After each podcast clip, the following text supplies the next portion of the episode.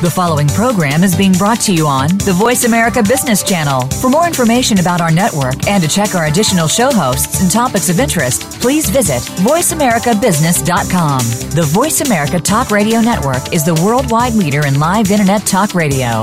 Visit voiceamerica.com. The views and ideas expressed on the following program are strictly those of the host or guests and do not necessarily reflect the views and ideas held by the Voice America Talk Radio Network, its staff, and management.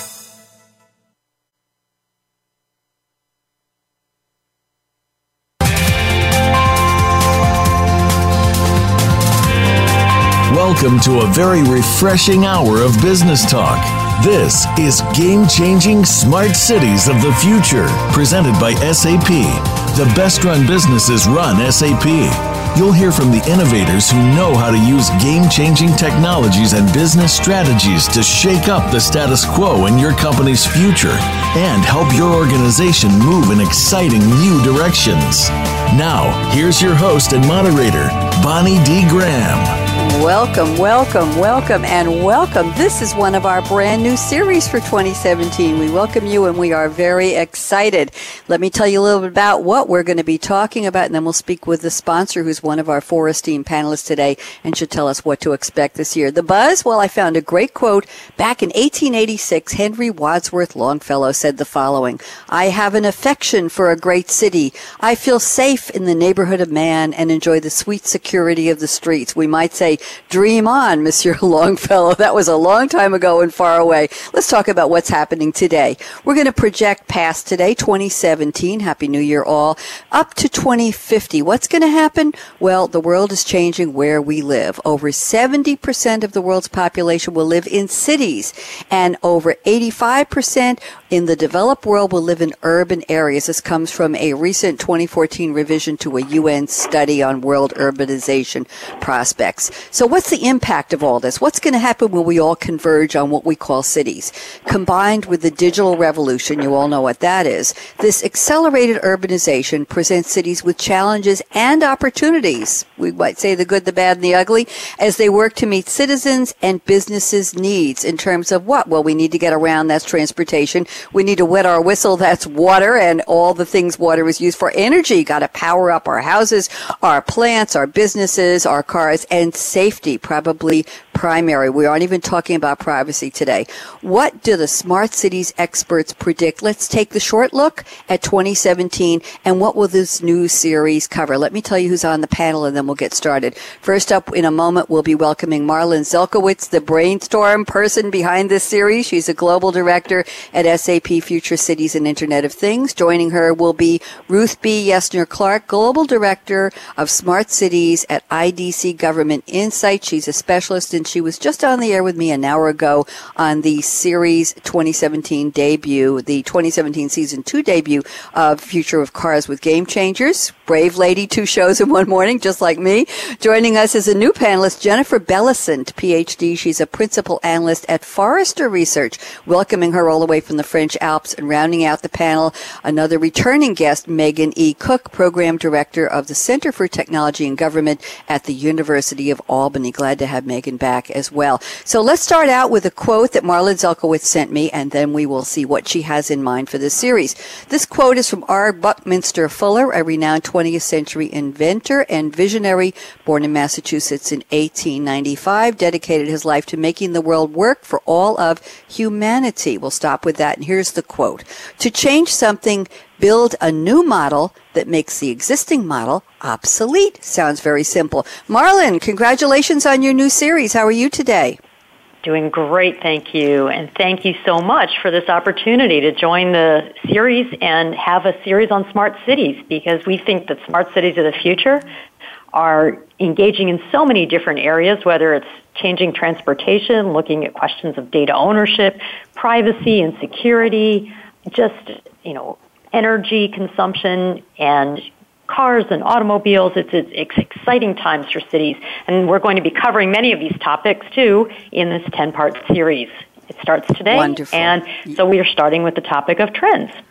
There you go. So let's talk about that. Your quote from Bucky Fuller, if I can use the familiar term for him, R. Buckminster Fuller, to change something, build a new model that makes the existing model obsolete. How does that apply to your view on future cities, smart cities? Well, I see that cities are starting to look at different ways of doing things, and some of them are starting to say, hey, what businesses are we in? Traditionally, cities have provided many, many different services. Now they're looking and saying, hey, maybe we should work with more with the private sector and form partnerships to introduce them. Also looking at who owns what in the city. And I think historically there's been a lot of usage of data by many different vendors and different companies and organizations in a city. Cities are starting to think, well, maybe we should monetize some of that. Maybe that's an asset for us. So I think those are some of the potential areas for disruption. I'm sure there are many more, and our panelists will be sharing them today, and I'm looking forward to hearing that. Thank you very much, Marlon. Pleasure to be working with you. And let's bring on our next panelist. She is Ruth B. Yesner Clark at IDC Government Insights. And Ruth B. has sent me a quote, a very interesting quote, 5 little words that pack a punch, from Saul Alinsky. He was Saul David Alinsky. He is actually an American community organizer and writer, considered to be the founder of modern community organizing. And he is often noted for his 1971 book, Rules for Radicals. Oh my goodness. Actually, conservative author William F. Buckley said in 1966 that Alinsky was, quote, very close to being an organizational genius. What an accolade. So here's the quote, packs a punch, 5 little words. Last guys don't finish nice. Ruth B. Yesner Clark, welcome back. It's been a long time. We spoke an hour ago. How are you? I'm great, Bonnie. Thank you. So I really like this quote for a couple reasons. So there's a little bit of layering here into this one. One is really about the author himself.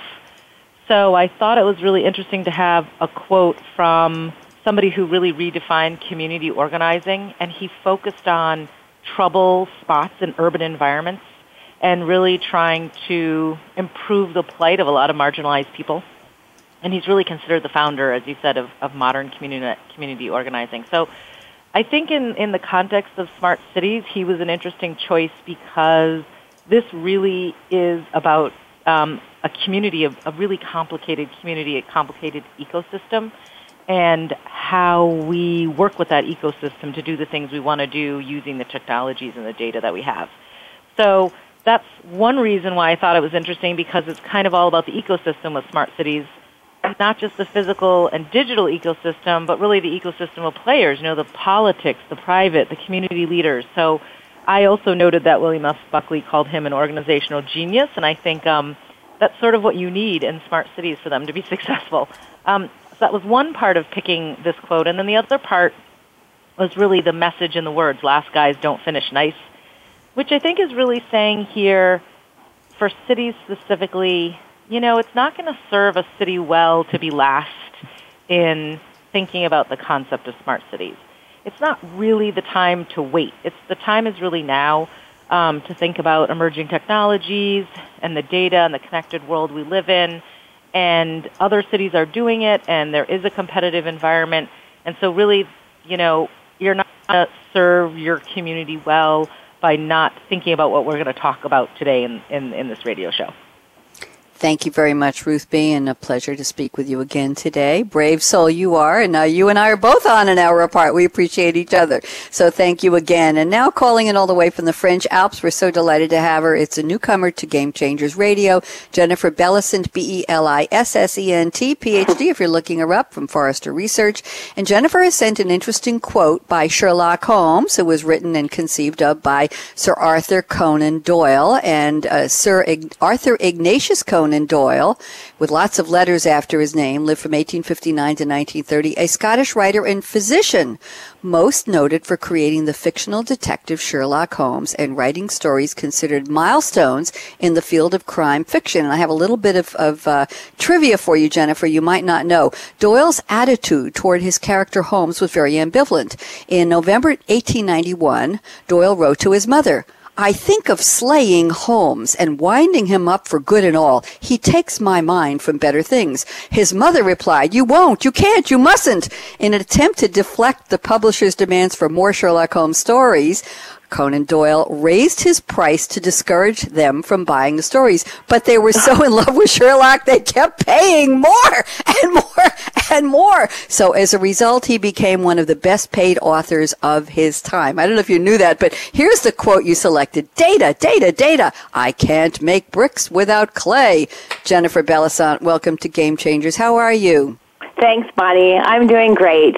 And, you know, just as we couldn't make bricks without clay, we can't make cities smart without data. But I really wanted to also focus on what kind of data. You know, we often hear so much about Internet of Things and sensors and connected everything, lights and cars and water and streets and parking. But I really also wanted to highlight that there's a wealth of data beyond some of those things within a city, and in part from the citizens themselves.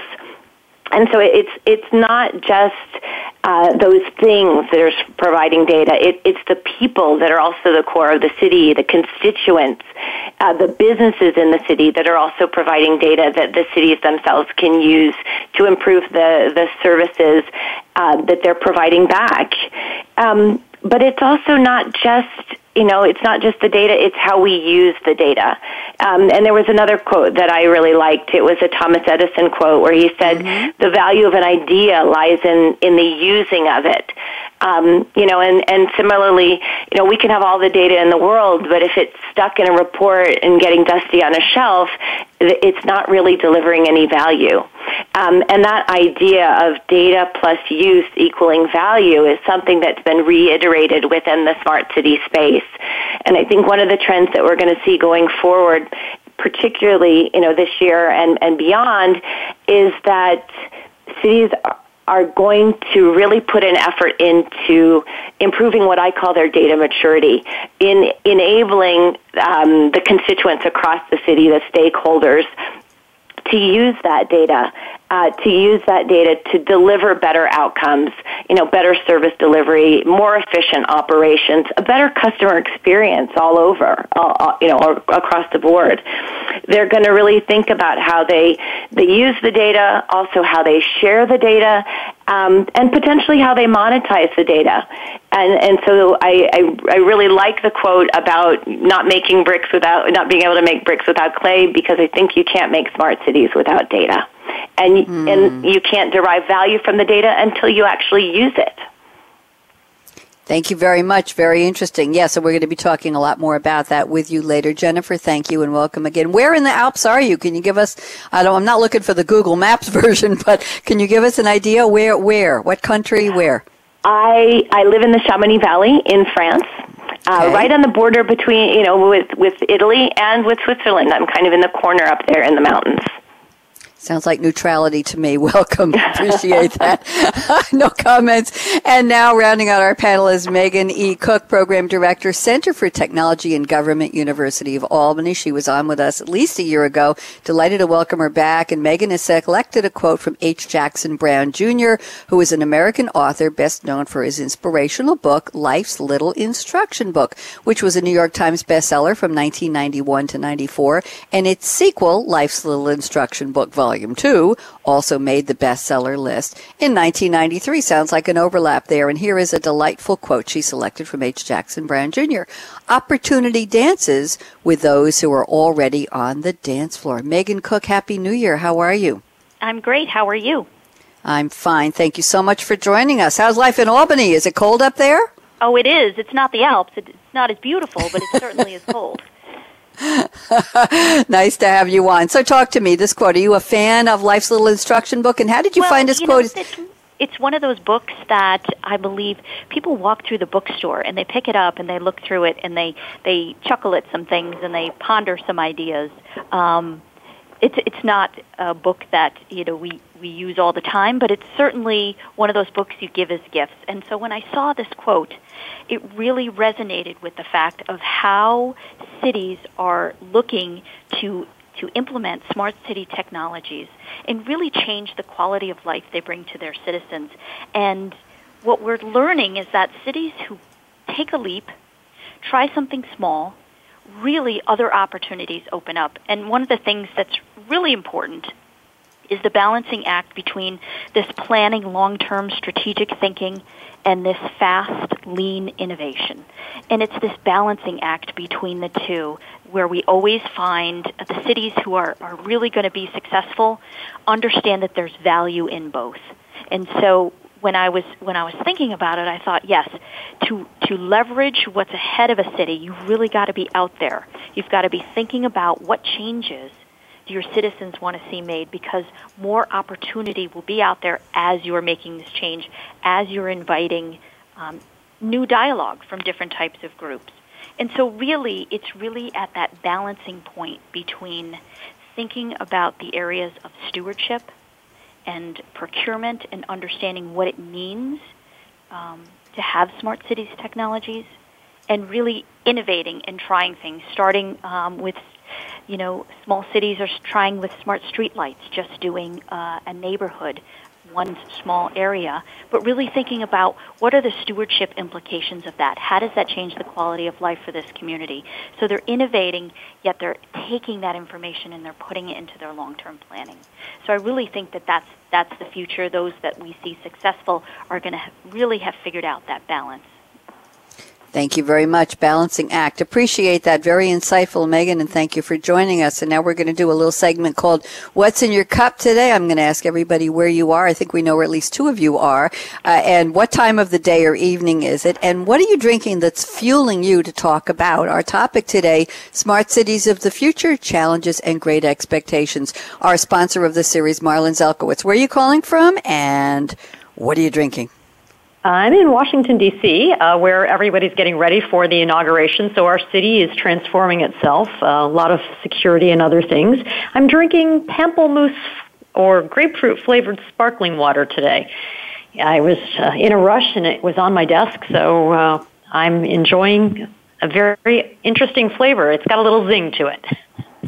I like the idea of zing. Pamplemousse, that's French for grapefruit, right? I haven't heard that word in a gazillion years. Are you a Francophile? Actually, I guess I would say I'm a Europhile, but I'm an internationalist. I like all different things. I think they just decided to call it pamplemousse, or I'm probably pronouncing it wrong, pamplemousse, whatever. Jennifer can correct us. I was going to say, I thought it might be in honor of Jennifer. I think they changed it because grapefruit is not as popular in this market, and so it sounds better in French. It sounds tangy and zesty. It does sound better in French and mysterious. Thank you, Marlon. Ruth B. Yesner Clark, I know what you were drinking an hour ago, so tell me, are you refreshing that cup? And tell our listeners on this show what's in your cup today. And where are you? I am calling from the Boston area, from our corporate offices in a suburb called Framingham. And It's actually a beautiful, chilly, sunny winter day here. So it's kind of nice to be in the office and see the sun and the snow. And I was drinking hot cocoa mixed with coffee, but I have a what's those New Year's resolution? I almost forgot what they were called, to not drink as much coffee, even though I never was a huge coffee drinker. So I have switched to water. I am just going pure water for the rest of the day. So something that we're all talking about with smart cities is an important resource. Yes, that's right. That's one of our four main resources of smart cities. I think I said drinking water, but water also to power whatever needs water as part of its own fuel. So thank you very much, Ruth B., again, for joining us. Jennifer Belissent, we know you are in, it's evening time or dinner time in the French Alps. So tell us what's in your cup today.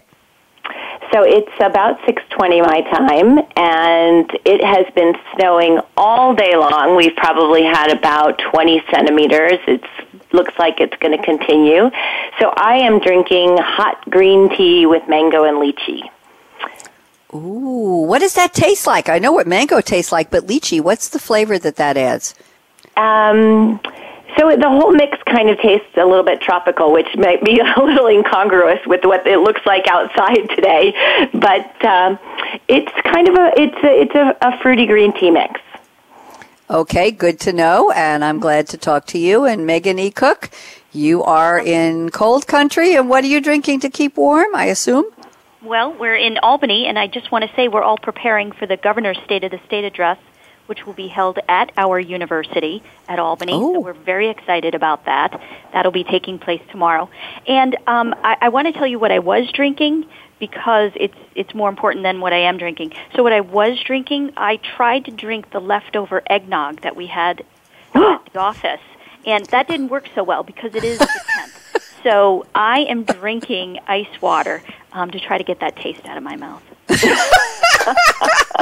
I lovingly eyed the cartons of eggnog in the supermarket over the holidays, Megan, and I resisted, but I did treat myself to a couple of containers of half and half. So when I make my Nespresso, very dark coffee, whether it's full high test as we call or decaf, I put a little bit of luxurious half and half in to give it a little more creamy texture, and that was my indulgence. So yeah, I think that time has come not to do the leftover eggnog. Yes, it's not as interesting as leftover bubbly, which probably isn't quite as toxic.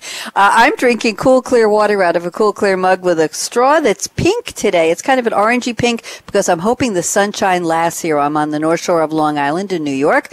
We took about 5 inches of snow over the weekend, and the roads are clear now. Everybody's zipping up and down outside of my office, and I think we're expecting another snowfall this weekend. But all they let me have are non-caffeinated beverages on radio show days. And as Ruth B. knows, today's a doubleheader day, so just water for me. But I'm delighted to be here talking with the four of you on the episode number 1 of a brand new series called Game Changing Smart Cities of the Future Radio. We're going to have 10 episodes this year. We're going to be on Tuesdays live at noon Eastern, noon to 1 p.m. And our episode today to kick off this series is called Smart Cities of the Future, Challenges and Great Expectations. So don't even think of touching that mouse, that app, that dial. We're going to take about a 90-second break, maybe 60 seconds. I don't know. We'll have a packed house today and come back and talk about these great expectations with Marlon Zelkowitz at SAP, Ruth B. Yesner Clark at IDC, Jennifer Belissent at Forrester, and Meghan Cook at the Center for Technology and Government at the University of Albany.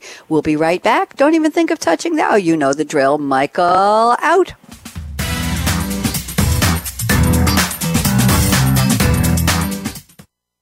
The digital world is moving faster than ever, and the future will be defined by how quickly city and local government leaders adapt to accelerated ongoing change. The definition of future success is being shaped by many factors, such as increased citizen and business demands for digital services, a growing variety of digital devices and sensors causing a data deluge, and increased volatility in politics and environment, coupled with constrained resources. Join our experts as they analyze and discuss how the digital world can lead to a better future for everyone. Game-Changing Smart Cities of the Future is presented by SAP.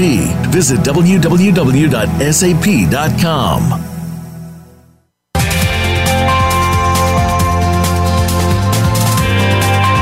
You're listening to Game-Changing Smart Cities of the Future, presented by SAP.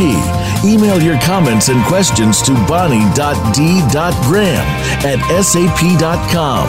And you're invited to tweet during and after the live show at Twitter #SAPRadio. Now, let's get back to Game-Changing Smart Cities of the Future. Yes, indeed. And here we are, brand new series, episode number 1 out of 10. Stay tuned for the whole year. Collect the whole set, as we like to say. Marlon Zelkowitz, who is the brainstormer for this series. She was on a couple of shows with me last year and said, hey, I want my own series. We've got so much to talk about with smart cities. And indeed, you are correct, Marlon. So let's start this part of the show called The Roundtable with a topic from your list. Let's talk about the people behind smart cities. You say city leaders will continue to make their cities smart. And you put the word smart in quotes, which is interesting to me. Let me just read a little more. You say we live in a rapidly changing world. Cities face environmental threats, political change, crime, and terrorism. Population growth increases demand for transportation and housing. The trend will continue. The what continues, but the how may change. Very well put. Marlon, tell us more, please.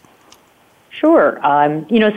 City leaders have been relying on many different sources of of income and of different sources, ways of trying to address and make their cities smarter, but they're also facing a lot of financial pressures. That's common in public sector.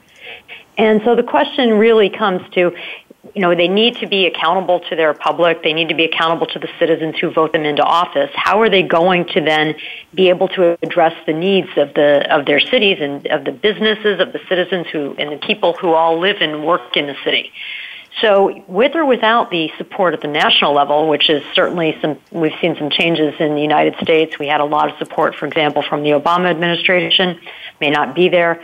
In other places around the world, you see a lot of central government support. With or without that, the cities still need to figure out how they can improve their cities, whether it's addressing transportation challenges. We know there are a lot of those in many cities around the world, or whether it's affordable housing with all the people coming in, or whether it's public safety. You know, if you look at cities around the world, I was just in Europe over the holidays, and I noticed that there's many refugees and immigrants who've come into some of the European cities. So there's different challenges that different cities face. They need to figure out how they're going to prioritize and determine what is the most important thing to do, and then they're going to do something about it. And whether they do that through their own resources, whether they look towards public-private partnerships, whether they look to monetize other unmonetized traditional assets, I think you're going to see cities continue to embark on journeys to make their cities better and more attractive and more interesting and deliver more for the people who live and work and populate them. So with that, I'll turn it back to you. Yeah, thank you. And I have a quick question for you before I bring in Ruth B. and then Jennifer and then Megan on this one. Marlon, are we starting to see titles pop up in city administrations where somebody, I'm the director of smart cities, or I'm the owner of the Smart City Initiative, or I'm the director of smart cities for parking spaces? Are we starting to see that trickle into the actual titles of the people who were doing the how and the what? You're seeing some in some cities, yes, absolutely, and in other cities you have committees, or it rolls up to like a city deputy manager or an assistant mayor or something like that. So in some cities, yes, in other cities, no. Each city takes its own path towards getting smarter. What I will say is those cities that form a group that reaches across all of the different organizations and touches various stakeholders, citizens, businesses, and others, they tend to take a longer time to get their plan together, but then their plan has a lot of support from the ground up, and it tends to be embraced, and it's more robust and more likely to be implemented and successful. Thank you. Very interesting. Ruth B. Yesner Clark, IDC, love to have your POV on this. Talk to me, please. Yeah, I mean, I think it's really interesting. I agree with a lot of what Marlon's saying. One of the things that we've looked at over time sort of as a model for success in developing a smart city is what we call this maturity scape, which is smart city maturity model. And within sort of these 19 essential best practices, leadership is actually one of them. And so I think we really do need to think about how a city is being led along their strategy, and as Marlon said, how the strategy is being developed, because when we're talking about smart cities, we're talking about a complex undertaking, right? We're talking about investing in new types of technologies that carry some risk, thinking about innovative new services that may be different for the different departments, and bringing in a lot of different players who provide solutions. So because of that, really this idea of a strong leadership that can bring people together, that can develop governance structures, that can help spur investment, I think it's absolutely essential. And sometimes this might be kicked off by a mayor who has some vision or some of these issues on his or her agenda. But related to your question, a lot of times we're seeing now it's a more consistent department that's sort of been tasked with this responsibility. So it could be something called a city or sustainability head. It could be an innovation department. And these really are leading and supporting the various departments within the city with sort of their expertise around technology or innovation or ecosystem development. And I think that's really important for developing this kind of consistent strategy for the next 5 to 10 years, because this is really a long-term undertaking. Thank you very much. Jennifer Belissent, talk to us. What do you see? Great. I wanted to touch on a couple of things. Ruth B. mentioned that these are complex undertakings, and I absolutely agree with that. I mean, the city has a purview that's really just enormous. And often, you know, you wonder how they wonder, the city leaders wonder, where do we even start? And Marlon mentioned, you know, the challenge of prioritization. And at Forrester, we often talk about an outside-in approach. I mean, that's the same in government as it is in the commercial sector. You know, focusing on this idea of engaging your citizens like you'd engage your customers to really understand what their priorities are, what they need, what their challenges are, what they're struggling with, and where they'd like to see improvements in the service delivery and their customer experience. So one of the first steps in understanding how to prioritize is and it's a really simple step, but it's often just ask.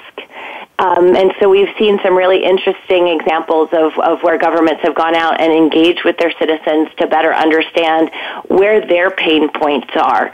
What are the processes and the services in which they interact with the most, so the most frequently used services, and then the most painful services to interact with. And, you know, looking at that matrix, identifying, you know, where are the ones that you want to start with first? Some cities have said we want to start with those most, you know, the most frequent and the most painful, you know, the ones that are up there in the top right quadrant. Others have said, you know, let's start with some low-hanging fruit and get the processes flowing. But having a methodology for how to prioritize is really, it's very helpful for getting it all out in front of them and understanding kind of where they are with it. And then once you identify, you know, which initiative you want to start with, what is your priority, then looking at the process of change through kind of a customer journey mapping exercise where you understand how is the government, how are our citizens interacting with the government? What are the steps in the process? What is their journey in getting what they need? And how can we improve that for them? Thank you, Jennifer. Very interesting comments adding on to a great discussion here. Let's turn to our fourth panelist, Meghan E. Cook. Meghan, talk to us. What are your thoughts? Meghan Cook, do we have you? Sorry. A lot of what Jennifer was talking about. We do a lot of work in the area what we call before the beginning. All the things that get at what problem are you trying to solve for who, what action do you want people to take based on a change that you've made. And so when we're engaging with cities, and mostly it's the smaller to medium-sized cities that we work with, we help them think through what those issues are. And have them look at the data they've already been collecting over the past how many years to say, how can you inform that right now? What types of new ways to collect data would you need and why? What change is that going to make for the citizens and for the city itself, which is a big partner. They're a customer and a partner all at the same time. But one of the things that I heard early on is your question about the director? Is there someone being given the title?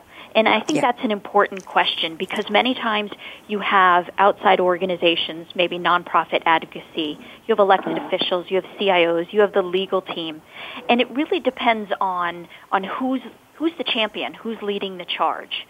If the CIO is leading the charge, they're looking at innovation, ways to change the city. If you have the elected official, it may be more in response to the constituents. Doesn't mean that one perspective isn't accounted for. It just means that's going to be the one heard first.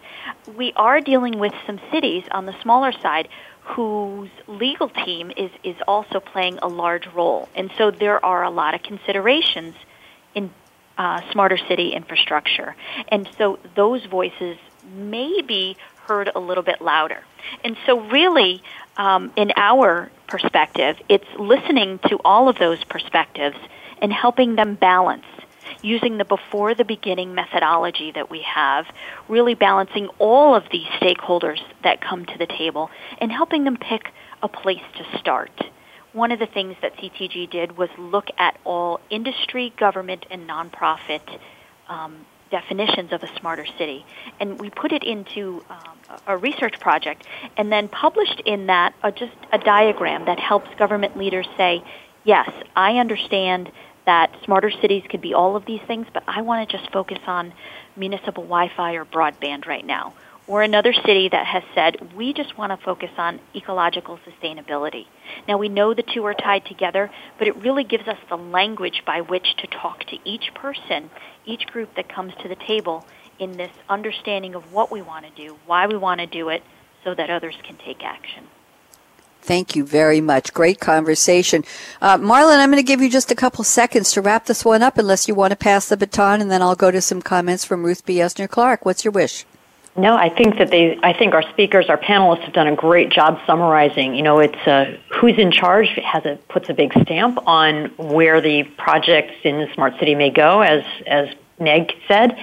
As Jennifer pointed out, there's really a whole range of different kinds of projects to engage in, and cities need to be thinking about what to do. And as Ruth B. pointed out, the smart city maturity scope leadership is just one element of many in becoming a smart city. So great points, and I think this gets us really off to the races on smart cities.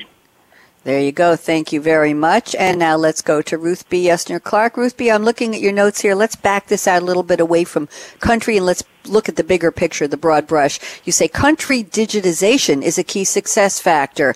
By 2019, which is what, 2 years away from now, countries with 50% of their mid-sized to large cities in the repeatable stage or higher of smart city maturity will be more successful in country digitization efforts. Which comes first, the country or the city? Why don't you take us through this, Ruth B.? That's a great question. Which comes first, the country or the city? I think what I was trying to get at here, and this is worded that way because it's one of our predictions that we did for Smart City 2017, so it has kind of a odd structure in terms of being a prediction. But one of the things that we've really noticed over the past, 18 months was smart cities being sort of elevated to a regional or national government level discussion. So it sort of bubbled up and started, even though we've seen a lot, obviously, of work from, maybe China and also the European Commission. We started to see these other national governments. So we've done work with, for example, Saudi Arabia, who has a cross-city strategy, Kazakhstan, the UK's Future Cities Catapult. The White House finally jumped in. In India, it's at the state level for these projects. So I think what we were saying is we also look at how countries are trying to digitize themselves, move to a digital economy, provide that connectivity across vast regions, and really bring everyone sort of into this emerging world. And cities are really key to that. And so we see these national governments focusing on these economic centers within the context of smart cities, and taking these mid to large sites that are key for them and using sort of a national strategy almost around cities to kind of elevate the entire country with some of their other goals that they have around this digital economy. Thank you. Let's get Jennifer Belissent of Forrester to chime in on this. Country, city, who comes first? The chicken or the egg? Who crossed the road first? Well, we haven't solved that problem. We haven't answered that question about the chicken and the egg, and so I'm not sure we're going to answer the question about the country versus the city. But I think it's, I agree with Ruth B. that we've seen an elevation and really an acknowledgement of the importance of making our cities more successful, making our cities more efficient at the national level. And she mentioned a couple of places where there's been significant investment. I think, it's interesting to see these country digitization efforts and strategies. It's also perhaps, somewhat surprising that the U.S. is one of the only countries that doesn't have a national broadband plan or a country digitization strategy.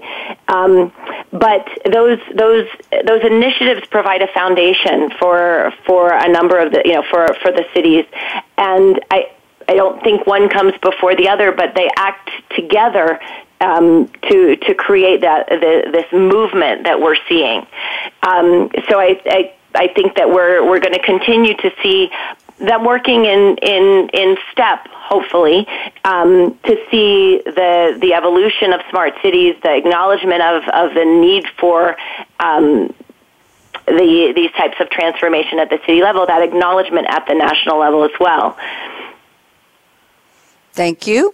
Meghan Cook, I think you're up next. What do you think? Well, I agree with everything that's been said so far. One of the things that it's hard to do at a country level is to understand the diversity that lies within the cities based in capabilities and resources. And where we've seen successes is when it's usually funding, so it's a direction, it's an initiative that comes forward and funding associated with it, but it really is able to be modified based on the context of the city because not one size fits all, and we all know that, but many times when you're at a country level and you're setting forth a plan that is tied with funding, it requires everyone to implement in the same way, and that's not what makes cities successful. And so it's those plans that can recognize that difference, the difference in the diversity, in the people, in the goals, in the capabilities and the resources of the community and the government that allows them to be successful. Thank you. Let's circle around to Marlon. Marlon Zelkowitz, what do you think? I think we're in a chorus of agreement here among our panelists. I think digitization is critical and connectivity is critical for smart cities. I think you'll see cities that do have the infrastructure in place able to move faster on that front. And as has been pointed out, those which do not are going to have to figure out ways to address that gap. So it's exciting to think about how these cities are going to transform. And I think different cities of different sizes and different kinds of density and location will have different approaches. Reminds me about one city in particular that wanted to digitize and they didn't have the infrastructure in place, and they found a clever way, a creative way to do this, where they monetized their data effectively through a third party that was willing to help them put in place that infrastructure to make their city smart in the central part of the city. So again, disruptive. The way to go, I don't know, but it's certainly clever, and it's one way of doing things in the absence of a national strategy to put in place broadband, for example. Very interesting, perhaps an inspiration and maybe a new role model. Interesting. Thank you. Ruth B., I'll give you a moment just to wrap this one up. We had some interesting comments around the table. What are your thoughts? Yeah, it's horrible that we're all so violently agreing with each other. Isn't it terrible? I wish I could say something really controversial right now, but I did just want to pick up on one point that Meghan was making out of all the good points there, which reminded me of actually something we did in our predictions last year, which was really talking about in this question of country versus city, and the point about funding and individuality within cities. So a lot of the national and regional level governments around the world are huge funders, right, for the cities. And they, in that way, set the agenda because they will set an RFP to fund specific technologies, to request for certain types of strategy for funding.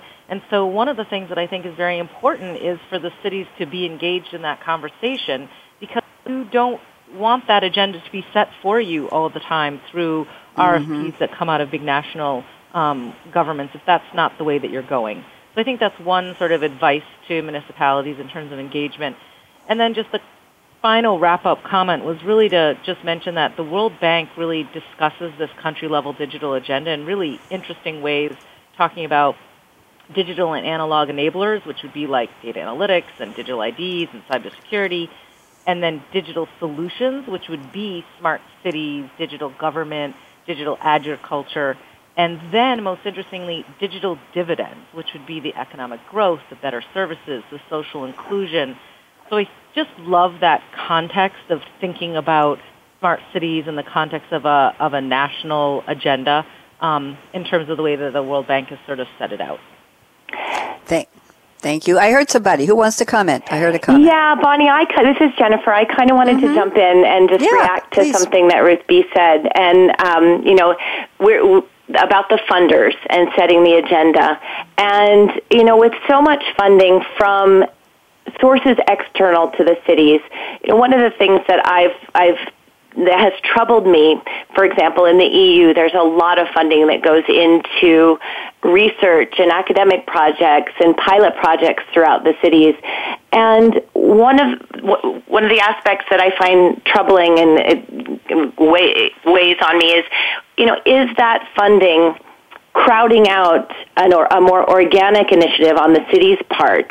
And how is that funding, or those projects that are funded by these external bodies, how are they going to become sustainable? That money won't be around forever. And so I think that there's a challenge in balancing the drive and the external funding provides with this question of sustainability and how these projects are going to continue in the long term. And I think that there's a challenge there. I absolutely agree with Ruth B. that you have to take a step back and say, do we want these external funders to set our agenda? And just and by the same token, you also do you want to rely on them? And how do you make that transition from an externally funded pilot into a long-term sustainable project within the city?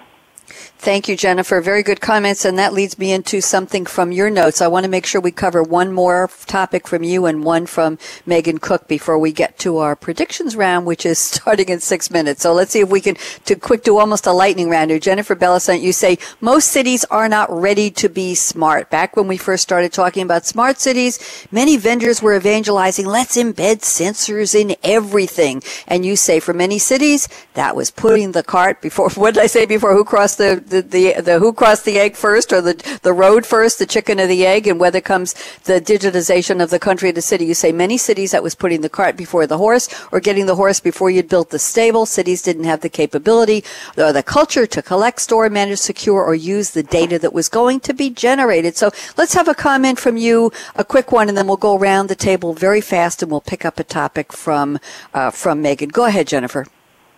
So yes, there was often this push to develop more data, to generate more data. And when you took a step back and looked at some of the existing systems within the cities, some of the IT systems within the cities themselves didn't have the foundation on which to build some of those the new smarts. And we've spent a lot of time talking to cities about their data maturity and where they are in terms of their ability to use the data. We mentioned earlier that it was data plus use that actually drives the value. But when we asked government decision makers about how able they were to access the data that they needed, only 38% said that they were able to do that in a timely manner. And that compares with 63% in the private sector. So there's a huge data maturity gap, as we say. We say mind the gap. Similarly, we had another question where we asked, how able are you to apply the insights to operational processes and actions in a timely manner? And we found that within government, within cities specifically, only 27% said that they were able to apply the insights to actually change operational processes, compared to 59% in the private sector. So again, you're seeing that gap in terms of being able to access the data, being able to turn that data into insights, and actually being able to use that data. And so that's what I mean by cities not necessarily being ready to be smart. 10 years ago when we first started to talk about smart cities, we took a step back from all of the sensor-enabled infrastructure and really started to look at, do cities have the foundation they need? Are they sharing services across the city? So rationalizing some of the technologies that they already have. It doesn't make sense for every department in the city to have a different asset management application. Why not have one and configure it so that you can manage park benches or fire trucks or basketball hoops using that same infrastructure? And then once you do that and start sharing those kinds of applications across the different city departments, then you find, we have data that's in common elements, in common formats, and we can more easily share the data across those city departments. So that's just one example of ways in which you can create a better foundation within the city with what you already have before you start to extend this idea of becoming smart to making objects throughout the city more intelligent. So that's what I meant by cities weren't necessarily ready to be smart. It was important to take a step back, look at the foundations, and build a really fertile foundation on which to grow some of those smart city initiatives. Thank you, Jennifer. And I want to quickly move to a topic. I think it's an add-on, actually, to what you said from Megan Cook's list. Megan says, smart cities is or are in the eye of the beholder. The smarter movement has been underway in cities and other local governments for years. Larger cities are trailblazing the use of information and technology to improve quality of life, create safer communities, and cut costs. But you say one of the most important findings from work that you've done at the Center for Technology and Government at the University of Albany, SUNY, is that each city or community must themselves decide what does it mean for them to be smarter. What matters most to citizens is context specific. I can give you about 2 minutes to expand as far as Megan, please, and then we must go to our predictions. So, Megan? Sure. So I think that we've already talked a lot about this, that it's up to the city to decide, to understand what the need is there. But what I like about small to medium-sized cities is that they're going to jump on anyway. Whether they have figured it out or not, they have come together and they said, we're going to become smarter.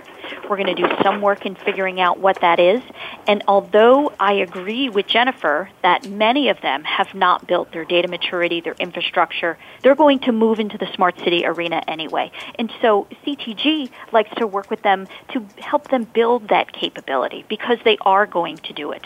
And many times we've heard them say, well, yes, we may not have the technical platform, the maturity to use the data, but an investment in this smarter infrastructure technology will allow us to have the funding to build those capabilities.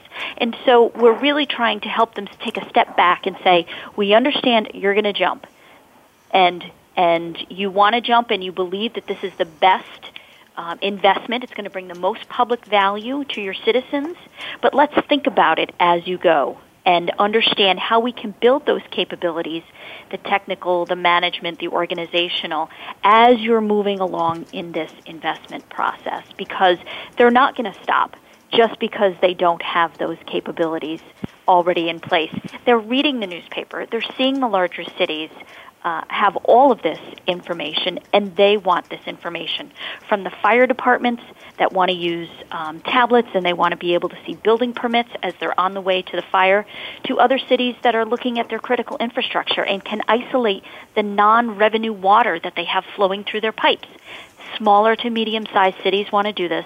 They're going to go into the investment. It's helping them understand how they build the capability, both the technical, the management, the data-informed ways of thinking in order to get there. Thank you. And your audio is back to normal. I appreciate it. Sorry for that. Oops, and didn't mean to interrupt you in the eggnog. Let's do a quick round. I have about 45 seconds for each of you to give us your predictions. So our topic again is Smart Cities of the Future, Challenges and Great Expectations. I actually have a minute for each of you. Whoa, according to Michael. He's the official timekeeper. So Marlon, predict either the future of this topic or what's going to happen in the next episode of your series. Go ahead. Well, I think I'm going to put a plug in for the next episode of the series where we'll be talking about public-private partnerships. That's an important path for many cities, and particularly those that don't have the funding sources to get their smart city projects off the ground. So that's my little plug for next session in 3 weeks, and hope that people will join us.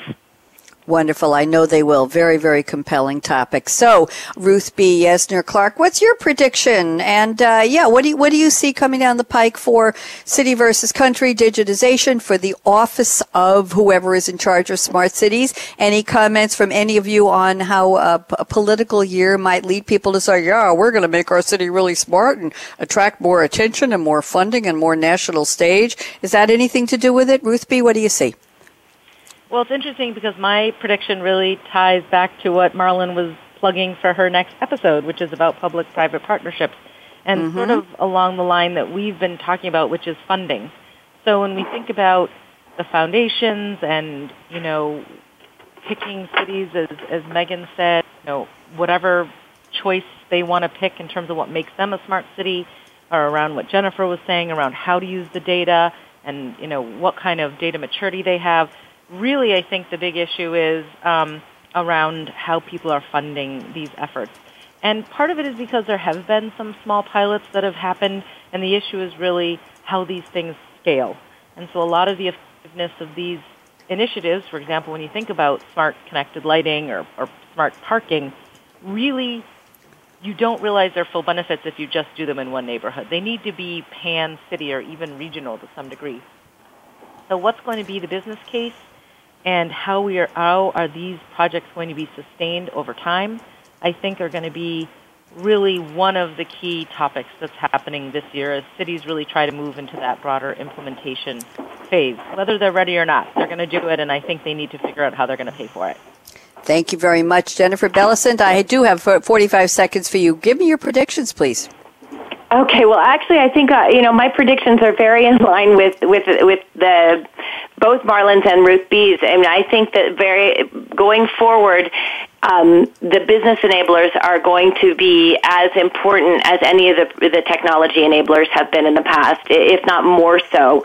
We're going to see cities move from pilot to more sustainable projects. And the public-private partnerships that we're going to see and the new creative business models are going to really take hold. Around data sharing as well, we're going to continue to see, this past year we've seen a number of really interesting data sharing agreements, whether it's between Waze and some of their connected cities, or new announcement from Uber in terms of creating a new platform to help cities leverage some of the data that they're providing. So public-private partnerships, data sharing, and new business models are going to be really the way of the future. Terrific. That's what we're looking for. And let's round this out with Meghan E. Cook. Meghan, predictions, 45 seconds, go. Well, as populations are moving to the urban areas, we all know this. I believe they're going to move to the small to medium-sized cities, and some of the parameters that people use is populations. So I think we're talking, the medium cities above 250,000, below a couple of million. I think we're going to hear the great stories and the success stories are going to be from that size, and also the smaller cities, because the larger cities, they're very expensive to move into. I think we're going to see the influx into this size city. I love Kansas City. They've done some great things there. They're just at about 500,000, so they're thinking like a larger city, but they have to operate as a smaller city. And so they've done some great things in the use of data. So I think it's those types of cities we're going to be talking about next year, because they've made great strides. And I know I'm running out of time, but I think the larger cities, it's going to be a conversation about risk management. We're going to talk less about cybersecurity as an IT security, but rather a larger risk management for the larger cities that have already invested in their critical infrastructure.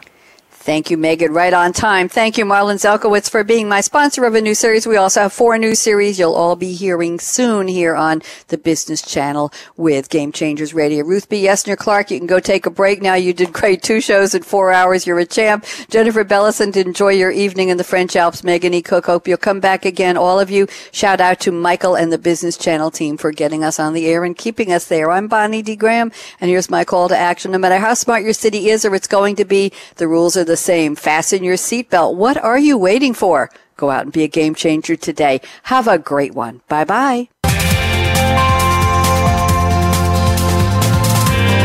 Thanks again for tuning in to Game Changing Smart Cities of the Future, presented by SAP. The best-run businesses run SAP. To keep the conversation going, tweet your questions and comments to Twitter # SAPRadio. Please join host Bonnie D. Graham again Tuesdays on the Business Channel. We wish you a positively game-changing week.